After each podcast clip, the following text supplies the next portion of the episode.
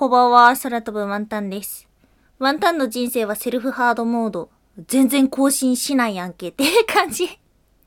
になってるのではないでしょうか。いや、そもそもそんなのやってたんだっていう感じかもしれないんですけども。これね、ちゃんと名前の由来あるんですよ。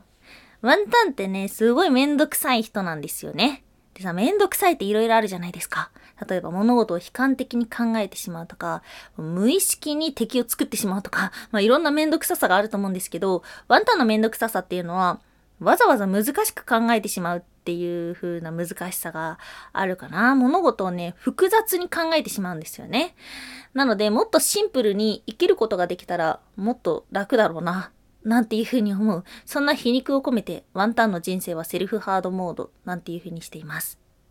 まあ、この音声配信始めて4年近くになっていて、で、やりたかったけど、やらなかったものっていうのがあります。えー、それが、お悩み相談ということで、まあ、やらないですね。なんでかっていうと、もう理由はね、明らかなんですよ。あの、ワンタンに人生相談したところで解決できるものは何もないっていうふうに 思っています。もうこればかりはですね、あの、リアル私もですね、全く同じです。こんなめんどくさいやつがあの、人の相談をね、解決できるわけがないっていうふうに思ってるんですよね。あとね、ワンタンは、やっぱね、共感するのが苦手なのかもしれない。いや、わかるよ。共感できて、で、その言葉を投げかけることもできるんですけども、どっちかって言ったら、なんか A について悩んでることに対して、逆説を提示したくなっちゃうタイプなんですよ。いや、これはこうじゃないかなとか、こういう考えもあるんじゃないかなって言いたくなるタイプなんですよ。なので、あのー、多分向いてないんだなっていうふうに思っております。ちょっと人の悩みの浮き方っていうのもそろそろ考えないといけないと思ってます。まあ、ただ正論をぶつけて何とかするっていうことはね、自分の感覚的にはないので、まあ、ただただ共感してくれねえな、こいつっていうふうに思われるぐらいじゃないかな と思い。やんわり違うこと言うみたいなね、すごい一番嫌なタイプだと思うんですけども。まあでもあったんですが、まあ最近ね、ちょっとした悩みを聞いたっていうか、すごいわかるなっていうふうに思ったことがあって、なので今日はね、まあ、ちょっと架空のお悩み相談みたいなのを受けて、で、まあワンタンはこんな風に考えてるんだ、こんな風に答えるんだっていうのはですね、まあ、今後、えー、お悩み相談二度とないかもしれないので お楽しみいただけたらと 思っております。はい。まあ、自分の周りには音楽やってる人がすごいたくさんいるんですけども、その音楽やってる人はプロの人もいます。で、プロになれなかった人もいます。プロにならなかった人もいます。まあ、そもそもプロ目指してない人もいます。いろんな人がいます。いろんな人がいるんですけども、まあ、みんな共通してすごい真剣に取り組んでいて、で、プロにならない道を選んだ人の話を聞くのってね、すごい人間が見えてきて、あ、なんか好きだなっていうふうに思うんですよね。で、まあ、その理由はいろいろある。うん、年齢的なところもあるし、あとはお金的なところもあるし、自分よりすごい才能を見て諦めた人もいろいろいるんですけども、たださ、頑張った時間っていうのは存在してるんですよ。確かに一生懸命頑張って何かを目指した時間っていうのがあって、で、それに対しての今の自分、これで良かったのかなって繰り返しますよね、こういった後悔って。なんていうふうに思います。まあ、ワンタンはもともとラジオのナレーターになりたくて、まあ、プロを目指してたわけですよ。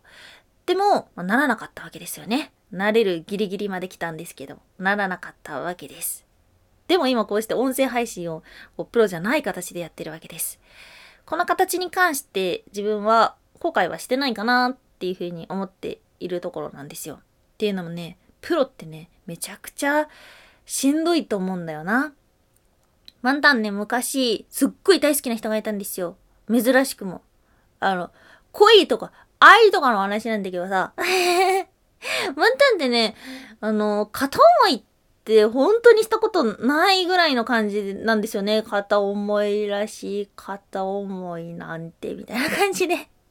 いや、もしかしたら自分の都合の悪い記憶を抹消しているのかもしれないんですけども、あの、はっきり、一方的、完全なる一方的で好きだったなっていうふうに思うのは、その人ぐらいだったんじゃないかな、なんていうふうに思います。ただ、付き合いたいと思いはしなかった。もうほんと憧れみたいな。尊いみたいな感じでいたので、なので、まあ、ちょっと感覚合ってるかわからないんですけども、まあ、その人はピアノをやってる人で、昔はプロのピアニストだったんですよ。でも今はピアニストとしてではなくて、某国の、国を支える機関で働いているんですけども、すごい才能が豊かな人でした。地方のね、田舎出身なんですけども、自分で勉強して、まあ、国内最高峰レベルの大学に行って、で、その後は自分で海外の音大に行って、でも卒業するのも大変、も入るのも大変だし、卒業するのも大変っていうところを、まあ、きちんと卒業して、プロになって、日本で活動していて、でも、今はプロじゃないんですよね。まあその理由とかもいろいろ聞いて、で、そんないろいろを経験した彼の演奏ってめちゃくちゃかっこよかったんですよ。で、そのかっこよさっていうのは、技術的なところではなくて、心の底から楽しそうだなっていうふうに思って、プロのピアニストだった時の話を聞いたんですけども、その時に本当に大変だったのは、アイドルの曲を作るのが大変だったっていうふうに言ってました。で、他にも自分が得意じゃないジャンルの曲を作る時はすごい大変だったっていうふうに言ってました。それを続ける選択もあったと思うけども、今はプロじゃない形で自分が演奏したい曲を自分が演奏したい時に演奏したい場所でやる。この状態っていうのが、まあ、彼が魅力的だなって思わせるものだったんじゃないかななんていうふうに思ったりもします。才能って言葉ありますよね。これ英語訳できますか？ギフトという言葉があります。まあ、西洋的な考えかもしれないんですけども、才能っていうのは天から与えられた贈り物。なので、才能が飛び抜けてる子供のことをギフテッドと呼ぶことがあります。これ映画にもなってると思うんですけども、私たちにはそれぞれギフトがあります。このギフトっていうのは、形や大きさっていうのは様々にあって、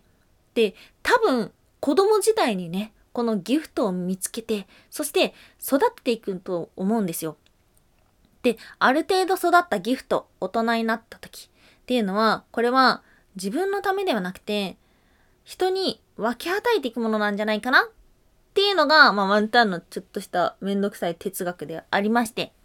ワンタンといえば自称ヒーロー研究家ではあるんですけども、日本のヒーローってあくまで悪を倒す存在でしかなくて、まあ、悪に対してのカウンターなんていう風に言うんですけども、それに対しての海外ヒーローっていうのは事前活動をするんですね。なので同じく戦っているヒーローではあるんですけども、何のために戦っているかっていうのが違っていて、なので、まあ、海外の方では天から才能を与えられた、そのギフトっていうのはいろんな人に分けていかないといけないっていうような考えがあるから、スーパーヒーローたちっていうのは戦っていくんです。うん。きっと誰かからもらったギフトっていうのは、そうして形を変えて育てて、そしてゆくゆく人に分けていく。これが使命だと思っています。まあ私のその好きだった人っていうのはもうまさに天才だった。ですが、これはまあ自分の解釈ではあるんですけども、きっと彼はそのギフトを分けていく形っていうのが、プロとしてではなくて、今の形っていうのが幸せだったのかななんていうふうにね、まあ思いたいところではあります。そして、えー、おなじみ、ハッピー野郎の話なんですけど、イギリスからの帰国子女のハッピー野郎なんですが、そう、ハッピー野郎ってね、今30代後半で、まあ、年齢ぼかしていこうと思うんですけども、悩みがある。まあ、定期的に言うんですよ。よく二人でね、飲みに行ったりもするんですけど、悩みの内容っていうのが、やることがないっていうふうにですね。で、ハッピー野郎ってめちゃくちゃ頭いいんですよ。まあ、イギリスの帰国子女なので、英語もペラペラだし、あとは視覚的な意味でも、日本でも海外でも働けるようなお仕事をしています。でね、奥さんも若くて、そしてめちゃくちゃ才能豊かな子なんですけども、でそんなハッピー野郎の悩みがやることがない。っていうふうに言っていて、ねあの、この間喋っててちょっと面白かったのは、さ、人間大体20代ぐらいでやることがなくなっていくから、だから、なんやかんやで結婚したりとか、なんやかんやで会社作るんじゃないかみたいな、こ、こんな極論にたどり着いたんですけども、お酒も飲みながらね。まあもちろんね、向上心や夢があって、で、自分の人生っていうのをね、設計してる人もたくさんいると思うんですけども、なんかもう、凡俗のはそうなっていくんじゃね？みたいな話になったわけですよ。で、なんで、ハッピー野郎は、子供の話は彼から聞かないのでどう考えてるかわかんないんですけども、ワンタンとしてはですね、一刻も早く従業員を雇って そしてハッピー野郎には持ってるそのギフトっていうのを分けていくっていうのが今の彼の人生ステージなんじゃないかなっていうふうに思ったりもします。はい。まあ、ちょっといろいろ話が逸れてしまったんですけども、音楽とか芸事とか頑張ったことがある人って、まあ、すごい努力した人で、ギフトを大切に育てていった人で、だからこそ、それが両手で抱えて手放せなくなってしまってることってよくあると思うんですよ。で、それをどうしていいかわかんない。で、形にすることもできない。で、そうこうしているうちに、周りにどんどん人が増えていって、で、どんどんどんどん自分が周りに馴染んでいって、どんどんどんどん薄まって生きていって、っていうそのしんどさっていうのがあると思っていて、なので、まあ一つの道として、自分がそのギフトを守り続けて、形にできなくて、でもやもやするんだったら、その両手で持ってるギフトをどうにかするんではなくて、人に返して分けていく方法を考えるのもあるんじゃないかな、なんていうふうに思います。で、これはワンタンの解釈ではあるんですけども、その人の才能、ギフトっていうのは、形が変わっていくことはあるけども、人に分けて減るもんじゃないと思うんですよね。なので、いろんな形で、いろんな挑戦をしてほしいな、っていうふうに思いました。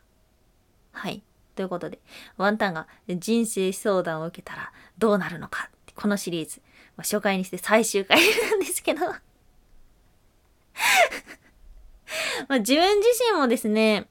このちっちゃい、ちっちゃい世界はちっちゃい世界ではあるんですけども、あの、喋り方だったりとか、自分が人に教えてもらったことって、別の人に教えていく、伝えていくって、すごい抵抗あったんですよ。だって私だけの、私だ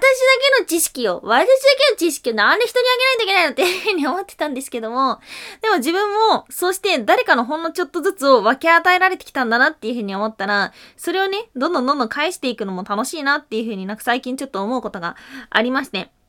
なのでですね、の、私たちの持ってるそれぞれっていうのはですね、まあ、なるべく共有していってもいいんじゃね？っていうふうに考えています。はい。そんな、そんなお話でございました。どうでしたか？ワンダさんの人間性が見えてきたのではないでしょうか？はい。ね、ちょっとその悩んでる音楽仲間っていうのは、そうですね。うん、見ていて、すごく、すごく辛そうだし、すごく悩んでる。でもその姿が人間らしくてかっこいいなっていうふうにも思うわけですよ。まあ、たくさん悩んでるその姿を、これからもですね、見ていきたいなっていうふうに思ってるところです。はい、ということで、長々とお付き合いいただきましてありがとうございました。また、えー、来週あるかないかお待ちください。ってことで、おやすみ。